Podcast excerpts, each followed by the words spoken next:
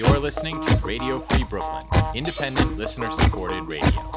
I'm back, back in the New York blue. Brian. Scott. What?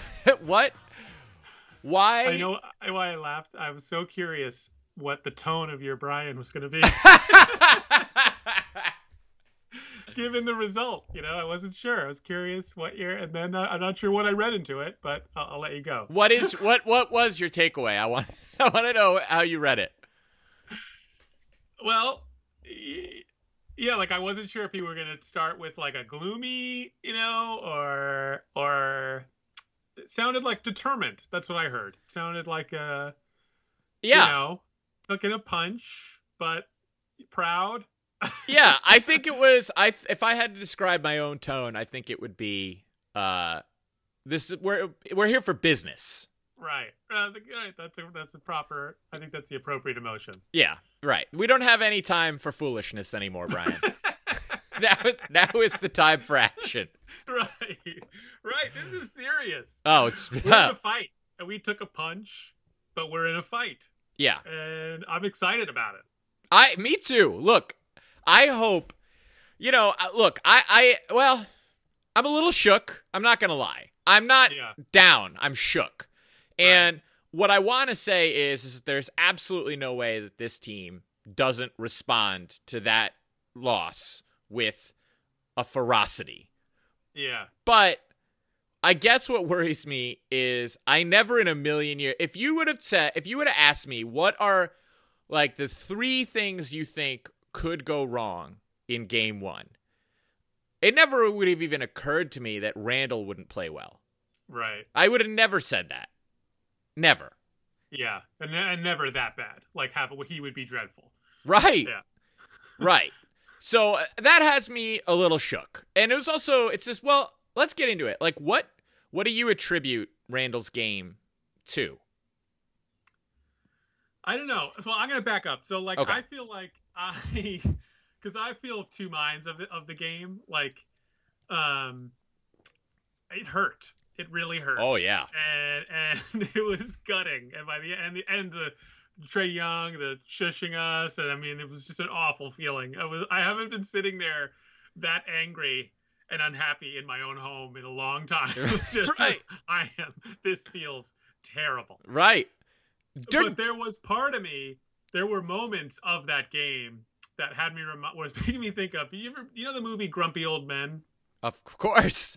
You know the scene where the two, where Jack Lemmon and Walter Matthau go in and see Ossie Davis after he's been on the date with Aunt Margaret. Yes, yes. And he's telling them about it, and he's like, "She makes me feel a lot." You know, there part of me.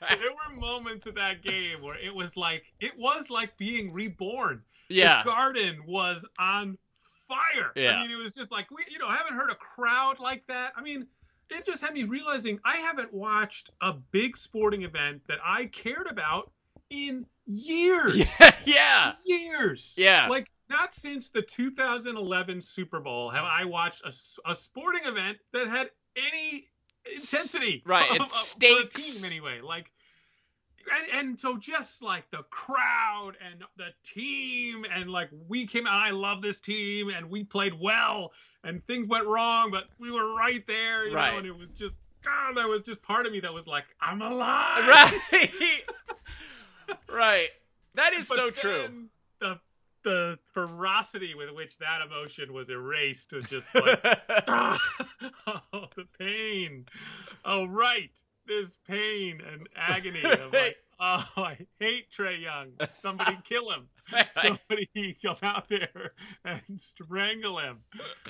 So that was like my first reaction to the game. You know, was just that like, oh man, where we are back. You know. Yeah. Oh, all right. So true. And and and right. Like just emotion pouring coursing through my veins. It is. It's like getting into like a real fight. Right. And then whether you win or lose, like I know Tony Soprano won the fight, but you know uh when uh after Tony got shot by Junior and then he has to send a message to everybody that he's Yeah. like back and and he fights that kid and he, like in the bathroom and he's just like look at it it's just like oh god that was brutal Vomiting, yeah. yeah or after he fights bobby or whatever Right. where no matter what you think of like you know fighting whatever like win or lose sometimes at the end of it you're just like oh that was brutal Oh, man, what was that? Yeah. Yeah. Put it all on the line. right yeah you put it all on the line and we had it all on the line i mean raw emotion was out there And it was, I mean, there's just that part that's like as disappointing as it was. Two days later, there is still the lingering, like, oh man. Like, right The, the part of me that feels good is that it was like uh, the Hawks are good. You know, any Knick fan, and people keep saying this that like Knicks fans thought this was. I don't think there were that many fans that really. I mean, there's idiots always, but I don't think there's that many people that really were like, this is going to be easy. We're going to kick this team's butt. right it was like what was encouraging is this Hawks team is very good. We are the four seed in the Eastern Conference playoffs, and we belonged. Like Yeah. we are that good. You know, Yeah. we are a p- real playoff team. Whatever happens here, I think we're a good team. But so to I guess to get back to the Randle stuff, I do think Randle was tight, and it was really interesting because there was a uh, what's her name? Rebecca Haarlow was like early in the game was saying how she talked to Randle and he was like said made a point of saying that he wasn't nervous and he just was excited sort of. And clyde was like "Yeah, that he can say whatever he wants that's Like, rhetoric he say yeah, that's yeah yeah.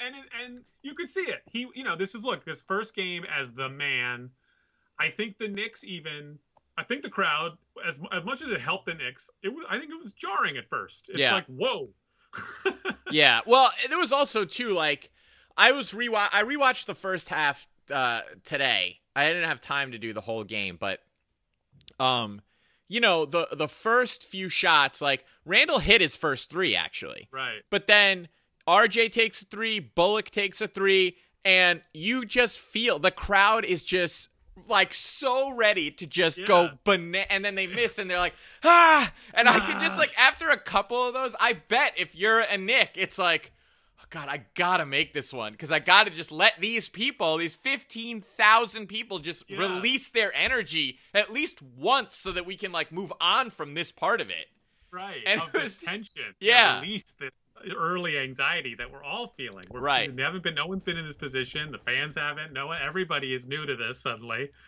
I, I, I do think a lot of it was nerves for for Julius. what was what was your level of nerves were you rattled when those early threes weren't going down I, I, you know, I mean, you and I talked offline about this, but like, you know, and we can get into this more, but like the Payton thing, which I think we both agreed kind of going in, like, how, you know, how can you bench? How can how can you make this change game one of the playoffs? You know, like, are you really not going to start Elfrid Payton? He started all year, and you know, Thibs obviously it was like four minutes into the game. He's like, all right, Derrick Rose got to get in there, and and I was like, how immediately that felt like, oh god, abort. That Yeah. was a terrible idea. This was a that was so silly. Right. Like, no, yeah, it can't. Only good players can play. Like you can't. This we cannot be doing this. So, but I don't know. I, I wasn't like totally rattled by the start, even though we were. Uh, it was you know we, we stayed in it, and I kind of felt like stay in it in the first half, and then I I felt you know like when we got to halftime, I felt really good. Yeah, yeah, I agree. I agree. I was shook in the with the early misses. I was just like, ah, like, and you know, because I really felt like that was the opportunity. You know, in an MSG crowd, they're gonna get involved, and they're gonna get involved in a positive way. You know, at, at some point in the night, like they're not just gonna like give up on the team after a few bad shots. But it was, it just felt like God, we got to capitalize on it because what happened was that the crowd became a factor both ways early because it was pressure for us. Whereas if we hit a couple of those early shots, then it's just momentum all the way and it's only bad for them. Right. It could have we could have won the game probably with an early like barrage. Yeah. If, you know, just gotten it roll the ball rolling. Right. Uh, yeah. You know, I think you know, one thing that's interesting like they are an interesting team. They they like they just have so many good players. They they're one of these teams that doesn't have enough great players. Um, you know, in some ways not too dissimilar to us, right? We have a Right. lot of good players and we only have one star. I was actually going to ask which team you were talking about when you said that. Yeah. Right. I mean, similar. But they throw a lot at you, and you know we've become a deep team. Like as this year's gone on. Yeah. We throw a lot of good players your way. Um, so I don't know. You know, it was a great game, and like, I, I don't feel. You know, I'm excited. I think I, I didn't leave despondent. You know, the next day I felt really bad, but here we are two days later. Like, I'm ready for game two. Yeah, very ready for game two. Very ready for game two. So, what? Let's say Trae doesn't hit the floater, right? And and somehow we pull the game off. Well, well let's say you know he doesn't hit the floater, and then uh, uh, you know Randle hits the game winner, right? Let's just say. What's the what's what are the big takeaways that like what changes about you know obviously then we're up one nothing. Obviously that's the change. But like you know because now the story is Trae Young all the way but you know there's a lot of stuff where it's like you really kind of have to dig to figure it out like because we were right there with them. It's crazy. It just felt like a lot of the air people like I don't know. I the reaction to that game being all about Trae Young, I get it because that's the easy narrative and that's the highlight clip that that you can play. But would it have been Burks as the story? Would it been the the Knicks being able to win without Randle? Uh, would it have been about us winning close games? Um, you know, what do you think would have been the story coming out of it had had had it just like really two shots changed? Yeah, I mean, I think the Knicks surviving that effort from Randle would have been the kind of the, the key takeaway. Yeah. I think the rookies, the Knicks rookies playing so well was yeah. super fun and super encouraging. Yeah. Um, you know, RJ played his usual game where he slow start and then he was great in the third quarter. Yeah. Thought they went away from him in the in the fourth quarter in, in a, in a way that was was not good. Um, but you know, I thought Quickley's performance was really exciting. I thought Obi's effort was really exciting to have those two guys both play well, both seemingly kind of um, rising to the occasion. Yeah. Um, crowd really responded to both those guys. Um, that was really cool. So, but you know, look, it's going to be Trae Young because he, you know, he had all that. The crowd was really on him. He responded. He was great. They couldn't stop him, and then he made the, the you know, he made the big play at the end. And then so what, what, else could it be? And then, and then just put it right in our faces, and you know, it's just another. The next villain has arrived. I know. I know. has revealed himself. Sports villains. God, it's so nice. Like villain, a villain whose face I could see and hate. Uh, uh, NBA faces. Oh god. Trae Young Why? is captain of that team now. Why does everybody love torturing us so much? Oh, I know, and I really hate it. I I hate this whole like visiting players love to play at the Garden. Like, what do we have to do? We have to do something about that. Yeah, we have to win. We have to win. yeah, right, right, right, right. Um, You're right though. Why is it other crowds like strike fear into players? For some reason, everybody responds to us positively. well, you know, I really hate it when when people are like, "Well, you know, because." Uh, New York fans are real fans and they respect greatness and and you know great players know how much they're respected when they're in that build. Like I don't know. I don't respect Trae Young. Like I get that he's a good player. I don't respect him. I hate him. I right. hate him. like I hate him. Right. I didn't. I didn't respect Reggie Miller. I right. despised him. Right. Yeah. Exactly. like, get out of here with that stuff. Yeah. You know, the thing about RJ too, you were saying they got away from him in the fourth quarter. Again, like kind of rewatching the first half a little bit today. He missed some early threes, but then he started going to the basket and he got there every time. You know, it sucked too because his first time at the free throw line, he misses that first free throw. And it was again, it was another instance of like, there's an RJ Barrett chant in the garden when he's up at the line and he misses the first free throw. Right, right. And like the response wasn't wasn't like bad. It wasn't like mad at RJ. It, the response was more like oh, like you yeah, know, yeah. like come on, you know, more like begging sort of. Right. But same, like why didn't they? I don't know why. Especially with how bad Payton is, and, and you know we we can get into some of the what to do about that, but like why can't we run the offense through RJ a little bit more? Like he can get to the basket. They really weren't stopping him. Yeah, no, and at times they were trying to like put Trae Young on him, and it's like you got to punish that. Like every Yeah. time you see that, like you got to punish that. And you know, when RJ had that big dunk in the third quarter, you know, like I nearly jumped out of my living room. Yeah.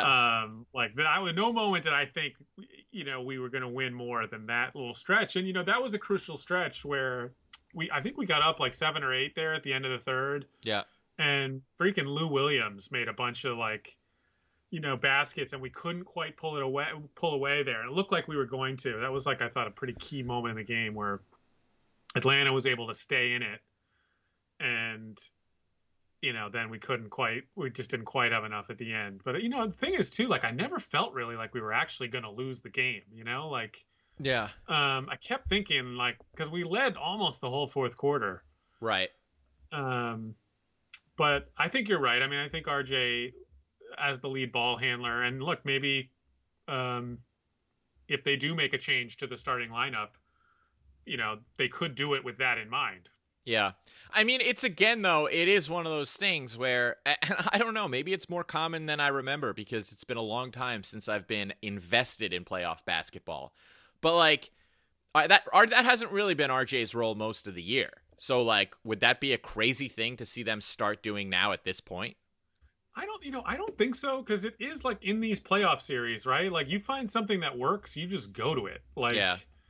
um, it is, you know, you're playing one team. You're not trying to establish a culture or like a way of playing. Like you're playing against this one team, and if you have an advantage, like you Right. got to press that advantage until it's not an advantage anymore. So, I don't think that would be crazy. Yeah. Make them have an answer. And if they don't, then just Keep keep keep pounding Yeah. it.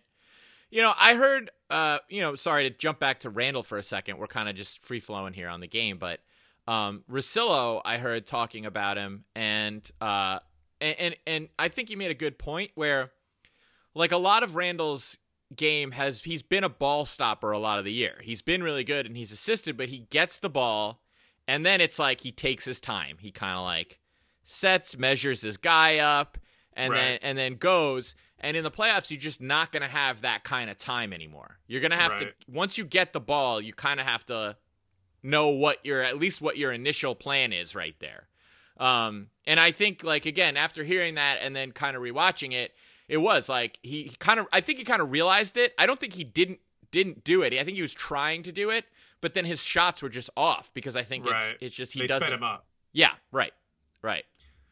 Yeah, you're right because it's like they're gonna like in a again a, a series you're playing one team like they're coming after they know you're the guy so they're Yeah. doubling you like in a way that they wouldn't necessarily or teams wouldn't in the regular season. Right. Um. So yeah, but I you know I feel confident that Randle is gonna make whatever adjustments need and that he's gonna you know I'd be shocked if he played poorly in game two. Right. I mean, look, he has had a couple bad games this year, and he has come back with a vengeance, pretty much, uh, after each one of them.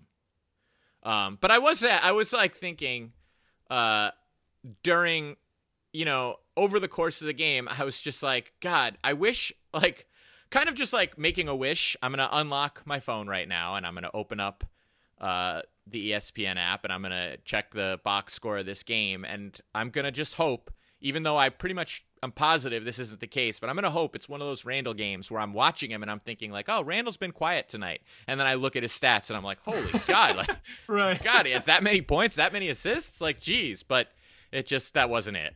It wasn't. Yeah, no, it wasn't even like one of those games where you score 28 points on 30 shots and like, oh, actually, you know, wasn't a good game. Yeah, But it was like, no, he scored like 15 points on 30 shots. Right, it was right. like really bad. Like he wasn't getting fouled. He didn't draw. He wasn't getting to the line. Like he still did his usual work on the boards and like was a decent playmaker. But yeah, I mean, he just. I think he was six for 24 or something like that. yeah, and I would 15 actually say we out rebounded them, which actually I think should really scare Atlanta.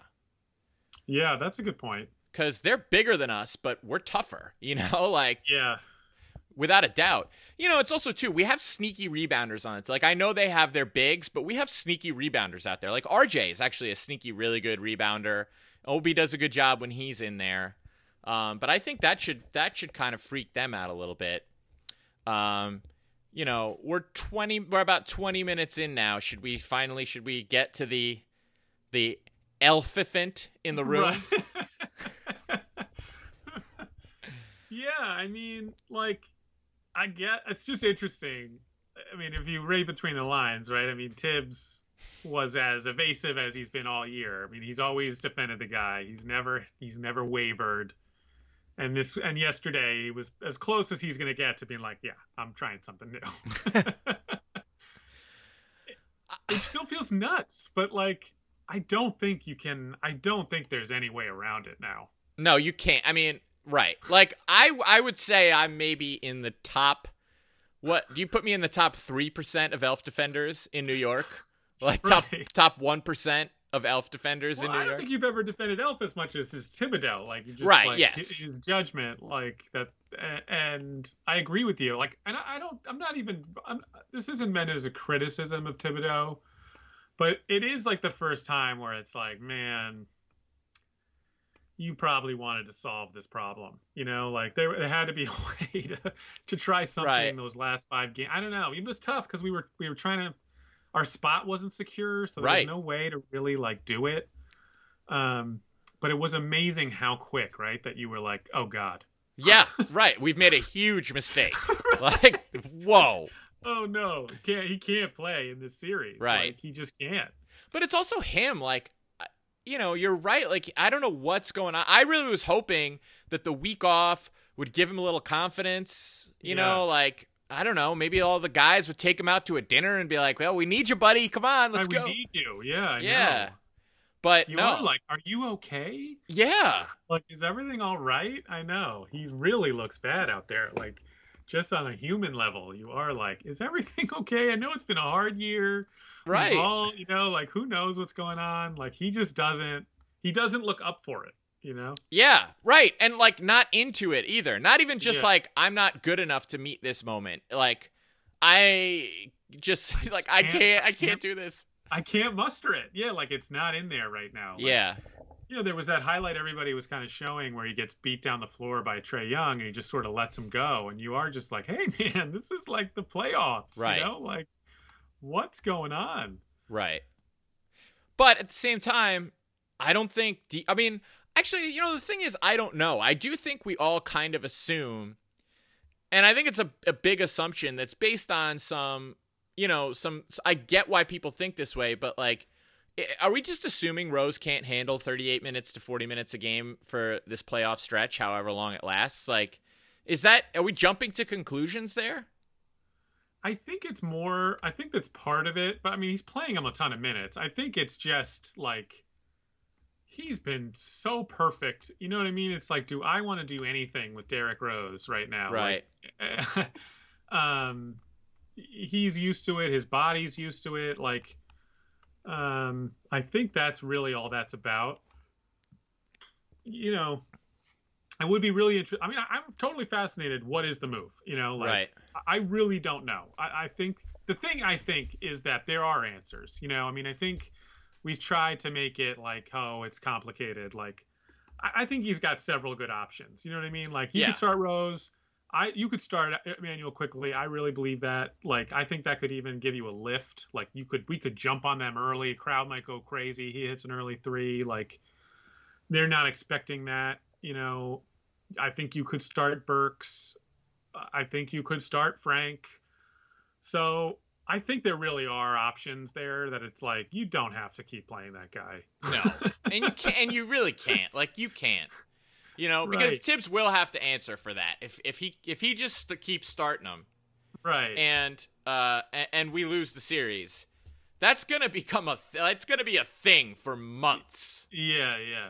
You know, uh, so what would your reaction be if you you know you flip on the TV tomorrow night and and they flash the starting lineups there and the, there's Elfrid Payton's face staring back at you like what what's the move right there? I don't know. I mean, I guess okay. You know, like all right, we've won a lot of games with that starting lineup. I mean, I don't think I would necessarily panic. You know what I mean? I would Right. certainly be surprised, and I would be like, "What's the point?" Right. Like, okay, like And- all right. deeply suspicious. Deeply suspicious. Yeah, yeah, yeah. And like get Derrick ready. Like maybe he comes in in two minutes into the game. Right. I don't know. Hope he's warm, he's loose because he's coming in. Like, um, you know, Rose, you know, to be fair, like played very well. He did have like five pretty big turnovers that all were pretty weird. I thought. Yeah. Um, especially in the second half. In that, in fact, in that third quarter, when we were right about to kind of look like take control of the game, he had a few like I thought really costly turnovers. Um, but you know, I mean, I'm not. That's not a that's not a rationale for like playing him less. Um, Right. But But right, you know. we you could it could be affecting him. We don't kind of really really know, you know, and I guess that's what we have to trust Thibs to know. So before we get to like who is going to replace Elf or who you'd prefer to place Elf and, and whatever, what should the Knicks be prioritizing? Like, you know, Frank, so that we get a little extra defense on on Trae, or you know, uh, more of a scorer. Like, what what if you, it's up to you? What are we prioritizing? Yeah, I don't know. You know, I mean, if, if I if I was the coach of the Knicks, I would start Quickley. Um, but like what I think, I think you and I talked about it. Like I think the thing that Frank does is Frank. He then he doesn't have to change anything else. You know, Right. and Right. you're talking about Frank plays those 10 minutes and it's roughly the same and Frank just is a little bit he's better defender and maybe and and he and he's shooting it better he's got more confidence right now and then that, every, and then everything else I do is pretty much the same Right. and that's probably uh, that's probably really attractive for Thibs right Yeah, right. So Whereas- he, he can order his chicken parm with angel hair instead of spaghetti underneath underneath the chicken, right, you know. right. And, and then you, you know he goes he does it's, it's a very simple change. Whereas if I play Quickley, then I gotta you know change how I bring in Burks and and everything, Yeah. and then how I rotate Rose and I want to play you know whatever. So it's a, it's a cascade of changes that then he has to make. Um, so I could see him doing that, but uh, I don't know. I don't know that there's like a wrong answer. You know, I just think I think it's a move that's got to get made. Yeah. And I don't know if there's a wrong answer either. I agree that I think What Frank would you do? I'm curious. Like, what's your preferred? my preferred. You know, You are sitting in the big chair, Scotty She. okay. Well, so I'm actually like so from a from a fan's perspective, I I guess I would like Burks. Uh just because uh, like I kind of want to preserve Quickley's role. Um just because again, like same thing kind of almost like you were saying with uh Derrick Rose. Like I just don't want to mess with that. It it's Yeah, it goes so well, I don't want to mess with that.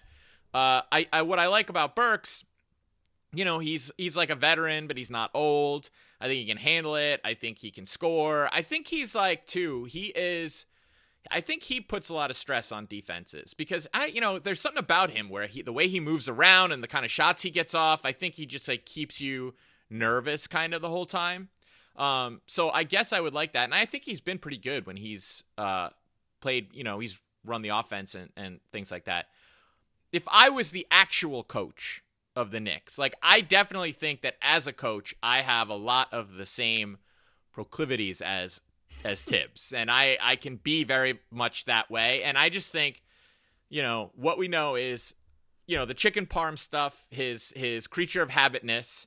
That's one I think, uh, one mark for Frank in the Frank column because, like we said already, it, it allows him to change very little. But also, Thibs is very defensive minded, and I'm sure that you know, it's not just about, I think when we hear that, sometimes we assume that coaches will over prioritize one thing over the other. It's just like, it's the lens through which you see the game. Like, if you're Yeah. a defensive person, you're like, you know, probably you think of left and right differently than offensive coaches because you're thinking about facing the basket versus back to the basket and, you know, just things like that. And I think that, you know, with Frank's defense, but also, uh, I texted it to you got you and Matt last night that b-ball breakdown of what the Knicks were doing defensively um, was really it was interesting video. But you know, I noticed during the game that we weren't helping off the bigs because we were trying to take away that lob, um, and so we I guess the the idea was to force uh, Trae to shoot some mid range jumpers. And if we're gonna do that and we're not gonna help with uh, Nerlens or Taj, you got to have somebody that can at least some of the time stay in front of him. And I think that uh, Frank gives us the best shot to do that. Yeah, I hear you. I think the way we were, you know, it was interesting. Like, it's funny to read about like how and and this is where people now who write about sports have gotten so good, where there's all these guys kind of breaking down what happened. You know, you're like I was watching it. I I thought I found it odd the way they played those pick and rolls. Like they Yeah. let Trae Young get so deep, Yeah. and and the the like Noel and whoever was playing center, they were backing off. Like they seemed so worried about those lobs, and him dishing off to shooters. Uh, But I thought, I feel like as I've read about it, like the plan makes sense, but the execution, like Payton, like, and not Payton, he didn't really play that much, to be fair, but like they just made it too easy for him to turn the corner and get into the paint, Right. and then they backed off too much. Like they just didn't quite execute whatever the plan was. I, I think you'll definitely see an adjustment there, and Frank could be like I could see him, you know, just a guy who can make that no matter what, make turning that corner harder than anybody else they have. Well, right, and also like what's you know what's harder to kind of rework an entire defensive game plan that you were able to work on for a whole week, or just plug in a guy who you feel could help you execute that plan better. Like, Right. it's a lot easier to do the latter than the former. So, um, I, I sort of think that's the direction we're headed in. What do you think about Thibs putting in Frank Cold for that last last play of the game? yeah, you know, it's funny because it's like tough. I mean, it's tough, right? I mean, it's tough to throw. 'em- I get it. Like, who else? Who else would I rather have had out there? Like, it just seemed like there was a lot of confusion in that whole. You know, they only had four guys at first, and then Frank looked like he didn't know exactly who he was supposed to guard, and then it's like, oh, I'm guarding the best player who's having an amazing game, and I have to stop him. Um, it was a shame though, right? I mean, all this talk. I mean, Frank. You know, as part of me wants him to start Frank just so like let's just let's do it. You know, Like, Right. Frank, here it is, buddy. Like, are you worth anything at all? Like, do we have to ever consider you again? You know, like that was a big moment for him, and he just got cooked and really made a terrible play. Like, you know, he had Taj on the inside, and he and instead he totally bought. You know what I mean? He didn't, Yeah. It was like, don't let him go right. You have help on the uh, if he tries to go left. Yeah, But on the other hand, yeah, he comes off the bench. He hasn't played all game, and he's got to guard like the best player on the floor. Right. I, I mean, he did well at the end of the half when they asked him to do it. Yeah. So- he's done, and he's done he's done well. You know, they've done, they've asked him to do it a lot. It's not like the first time he's done that. Right, So, right. That's also true. Yeah. I don't know. I mean, right. I would love to if we could settle, if we could just win this series and settle the Frank debate all at once. That would just be the best case scenario. So let's just do that. let's do it. Right. Let's Right. do it. Put him out there. And what do you, what do you got, Frank? This is it, pal. It's now Yeah. or never. Make it happen, Frank. Right. I mean, what he happened though when he got out there? Why was he panicking? I wanted the cameras to zoom out so we could see what else was happening. It's like he came on the floor. You would have thought like if he's on the floor, he's there to guard Trae. Like you would I would assume that. Like why else are we putting him in the game other than that? But it's like he ran out on the floor and was immediately jumping with his arms in the air like like what do I do? am Yeah, where am I supposed to be? I know. Like, why? I don't get how there could be confusion there. Like, who Right. else are you coming in to guard, Right, right, right. Who else am I worried about scoring? Right. Nobody. They're not putting you in there to check Capela. Like, come on. Yeah. So know. You know, eh, like I, I guess similar vein. Like, what do you think of the last play?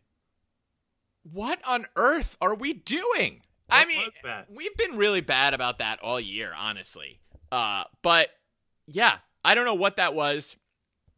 At first, I thought like, oh, I'm I'm really happy to see Quickley out there, and then Right. as soon as uh, Burks got the ball, Quickley just ran to the far corner. So it was just like, well, obviously it's it's not him. There to move guys out of the way. Yeah. Right. And Taj was like somehow right next to Randle. So something also must have gotten messed up. Because why were those two like basically standing next to one another? Yeah. I mean, the whole play. Just you know, I, I didn't like any part of it. Yeah. Burks inbounding the ball, trying to get it to Randle, who was having a terrible game, and trying to go. I would have tried to get a quick three. He only had 0.9 seconds. Like, Right. You know, you didn't have time to like make a move, or you just had time to catch and shoot. Like, I would have tried to get Randle Burks or Quickley a three pointer and win the game. Yep. Um, but I don't know. What do I know? You know, that's it's hard to like be so critical. Um, you know, but it, it was a strange play, and you know, when it's poorly executed, it just looks so bad too. So sometimes Right. that stuff probably looks worse than it is, but it was odd. Yeah. It was it was odd to say the least. What uh where was our our dear sweet Reggie? What happened to him? I know. I know. He was bad, you know? He was bad. He was. I mean, I guess that's like the same in the Randle thing, right? Okay, Reggie played terrible. RJ shot it poorly from three. Right. Reggie made, couldn't hit a three pointer. Like if if RJ and Reggie hit two threes, you know, we win. Yeah. So that's in the positive sign. I, I mean, I think Reggie Bullock will play well. You know, I think he's another guy. I think he'll have a big game in game two. Yeah, I hope so. So um, I'm not worried about that. How worried are you that despite everything, game one becomes a COVID super spreader? I'm not that worried. You know, I don't know. The cases are dropping fast.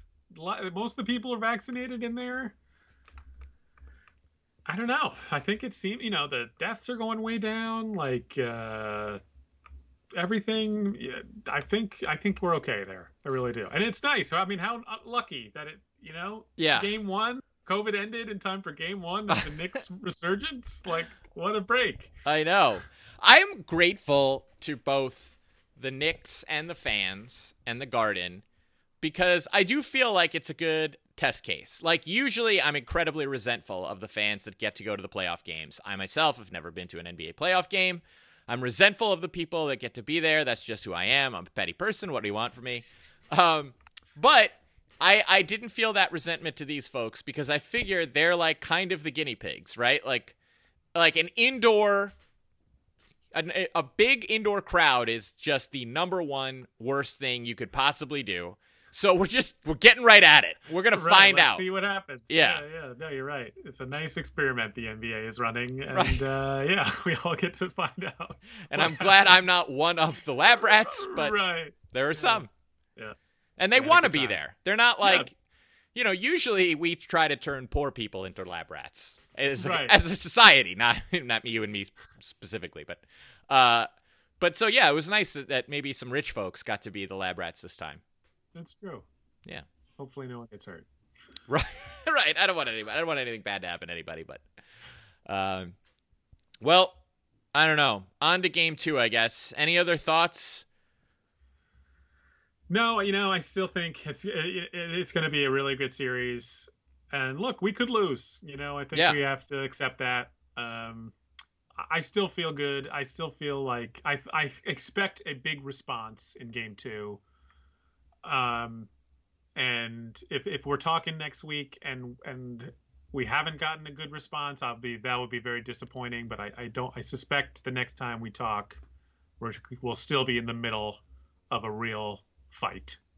I to- I agree with you, and I think as uh, Bruce Arians, Super Bowl champion, likes to say, "No risk it, no biscuit." If if it wasn't possible for us to lose this series, then the joy that we feel on an RJ dunk, on an Obi dunk, on a Quickley three would not be the same. You're right. No, it wouldn't feel as sweet if Yeah. it wasn't at risk. Right. Yeah. We need the stakes because I would be crushed. Oh, heartbroken. Right. I just can't have this season end. Like I, I even win, lose, or draw, the season's winding down.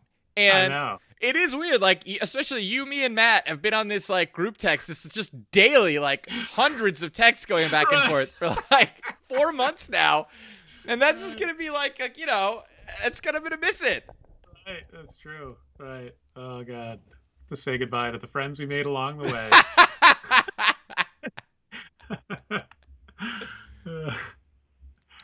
Uh, all right. Well, actually, I should do a read here, shouldn't I? It's been a it's been a minute here. All right, you're listening to Giants Among Men on Radio Free Brooklyn. Thank you for listening. Your support keeps us going. Radio Free Brooklyn's mission is to provide a free and open platform to our community and promote media literacy, education, free expression, and public art. We rely primarily on donations from listeners like you. As it has been for so many, 2020 was a difficult year for us financially, and every dollar helps us stay on the air and allows us to continue our work in the community. Please help by pledging whatever you can. RFB is a 501c3 nonprofit organization, so all contributions are tax deductible. Please support with a monthly pledge or one-time donation at radiofreebrooklyn.org slash donate. So, uh, I I feel like you had a, a different and and more more joyful sporting experience on Sunday, and uh, I know you wanted to talk about that. So why don't you break it down for us? I did. It, it was a great sports day, right? We had Yeah. you know the PGA and then the Knicks playoffs. Um, yeah, I, I thank you for indulging my golf fandom. Uh, no, um, but it was a historic PGA. Um, as you know, I will say this: as, as the day started, I am not a Phil Mickelson fan. Um, and so the day was like my nightmare leaderboard. Phil Mickelson, Brooks Koepka, the top of the leaderboard with Bryson DeChambeau in the hunt. Just like not a lot of not a lot of options out there for Brian D to root for. Phil's like one of those athletes too, where like I think I get why people do like him. You know, like I think I get it, but I just it's just not for me. well, I, so I was I I actually wanted to ask you like what's the profile of a Phil fan? What makes someone a Phil fan? It just seems like a weird choice overall to to be a Phil guy. I don't know. You know, look, he's got a really fun game to watch, right? He's like really talented. He's got he, you know, he's he's in trouble. He's like he gets out of trouble. Great imagination. The short game's unbelievable. The flop shots. You never know what he's gonna do. You know, he's he's always at risk of kind of exploding or playing or shooting 61. He's just like so he's fun to watch he's got sort of a winning personality, I guess. Like I I know people find him amusing. I don't find him very funny, and I find his his sense of humor to be rather irritating and his personality to be sort of grating. But I get why people like find him entertaining, you know. So, you know, and look, I think uh, most people don't like that this is part of it. Like I think being the best white golfer in the Tiger Woods era was a very lucrative uh, uh, position to be. You know what I mean? I think true. that was a very uh, nice perch for someone to occupy, and Phil occupied it, and that is his role. That's very so true. I always he was the anti-Tiger, which I always bristled at, and there was this like forcing of this rivalry between the two.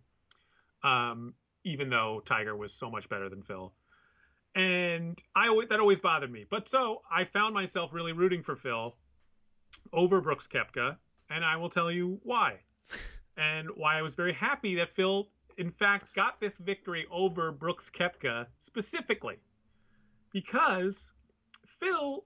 In this win, by getting this win, he gets a sixth major, becomes the oldest major champion. He jumps, he absolutely jumps like a level in the pantheon, the, the stratosphere of golf. He's he's like he's in a different class now. This Right. is like a really special accomplishment, and he belongs. Like he belongs there. He is a guy who was known a little bit more for like blowing the U.S. Open, never winning it. Took him forever to win his first major. You know, he kind of had that stink on him. And now you look at him, and he won three Masters. He won a British Open. He's won two PGA. He's the he's the he's the youngest person to win a PGA Tour event and the oldest person to win a major. Like those are, and, and he belongs there. Like he is that good. And what bugs and what bugs me about Brooks is like he's a world class player. He's a Hall of Fame golfer. He's won the four majors. He's been in a ton of majors. He's a very good player. I think people really underestimate how much better of a career and player Phil Mickelson is than a Brooks Koepka. So Phil now has six majors. Brooks Koepka has four majors. You say, oh, like they're close. That was Phil Mickelson's 45th PGA Tour win. wow. Brooks Koepka has eight. Wow. So you can tell me that Brooks Koepka might win two more majors and and tie Phil. He's not winning 37 more PGA Tour events. Right. Like that's a freaking ton. And like what's always bugged me about Brooks Koepka is like his major thing is super impressive, but when he gets he and he has this super chip on his shoulder and you just want to be like, dude, the reason people don't put you in that class is because you don't win like those other guys win. Like, you know, like the guys who are like Vijay Singh, for instance, who's you know was a great player. He has three majors. He has 34 PGA Tour wins. Like that's a ton of winning, and winning matters. Like that, you know, Ernie Els has like 19 PGA Tour wins, 28 European wins. Like those types of guys, that's what it takes to be that kind of player. Like you can't just show up and, and like look, if he wins seven, eight majors, like you're gonna put him in that pantheon. But like I just to me, it's like Phil. It was a cool win for Phil to kind of. I think he deserves to be in this upper echelon. Like he is that a great, great player. Like, and I think people underestimate how great a career he's really had because he's had some of these like slips and falls. Um, and a guy like Koepka, if you want to be in that class, like you have a lot of work to do. Like you can't just your career doesn't stand on its own at this point. You're in a you're in a different tier. Like you're a great player, you're a Hall of Fame golfer, you're like um, but if you want to be in that that group, like you got a lot of winning to do. Right. It's not just the majors, it's also just the grind. That Yeah. yeah. All right. Of And putting the great the players, time. they win everywhere. They win every different types of golf courses. Like they, you know, you want to be a dominant player. Dominant player wins four or five times in a single season. Like that's what it is. You know, that's uh, how you really make your mark. You know, it's like um, it's sort of like these players in other sports who maybe have had great playoffs, but you know, otherwise, you know what I mean? And Yeah. you don't think of them the same way. Like it's not just how you do in the big moments. Like, are you great all the time? Right, or some of Uh, these, like even I, in my head, I was sort of thinking more of like, you know, there there have been some great NBA teams, but then you have like the that Bulls season and that Warriors season where they won seventy whatever games, and uh, and then even that uh, Miami season where what was that winning streak? Was it like twenty nine games or something like ridiculous? yeah. Like those teams are a little different than say your other championship teams because there was something in there where like even though they were in the middle of a pretty kind of just like unassailable run they were also just committed to the grind of the season like we're not resting guys we're not doing like we're going out and playing every game Right, and that's like true dominance. You're That's right. Like you are a re- you are above the pack. You are better than your peers. Like, and it's not to say Brooks isn't an elite elite player because he is, but you know his game is well suited to the U.S. Open and the PGA, and that's not to like take anything away from him. I just think that's a fact.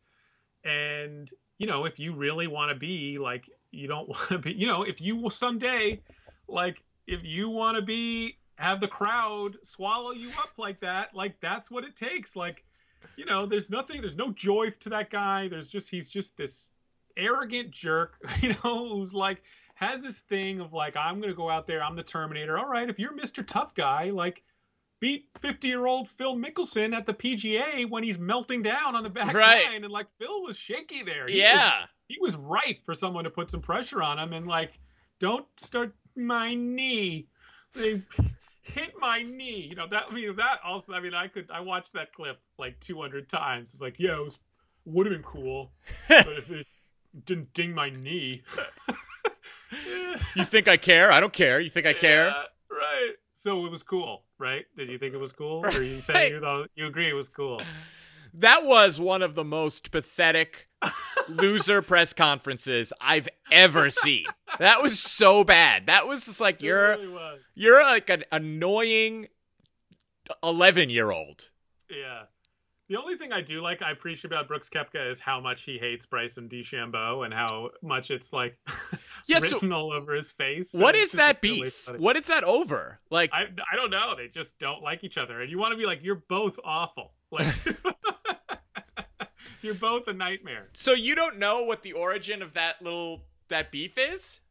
I don't. You know, it's like they've just been criticizing each other in the media. Like I think I think Brooks has a thing about Bryson because Bryson gets a lot of attention, and he feels like again he feels like he's a better player than DeChambeau, and DeChambeau is the kind of the talk of the town because he's hitting it so far.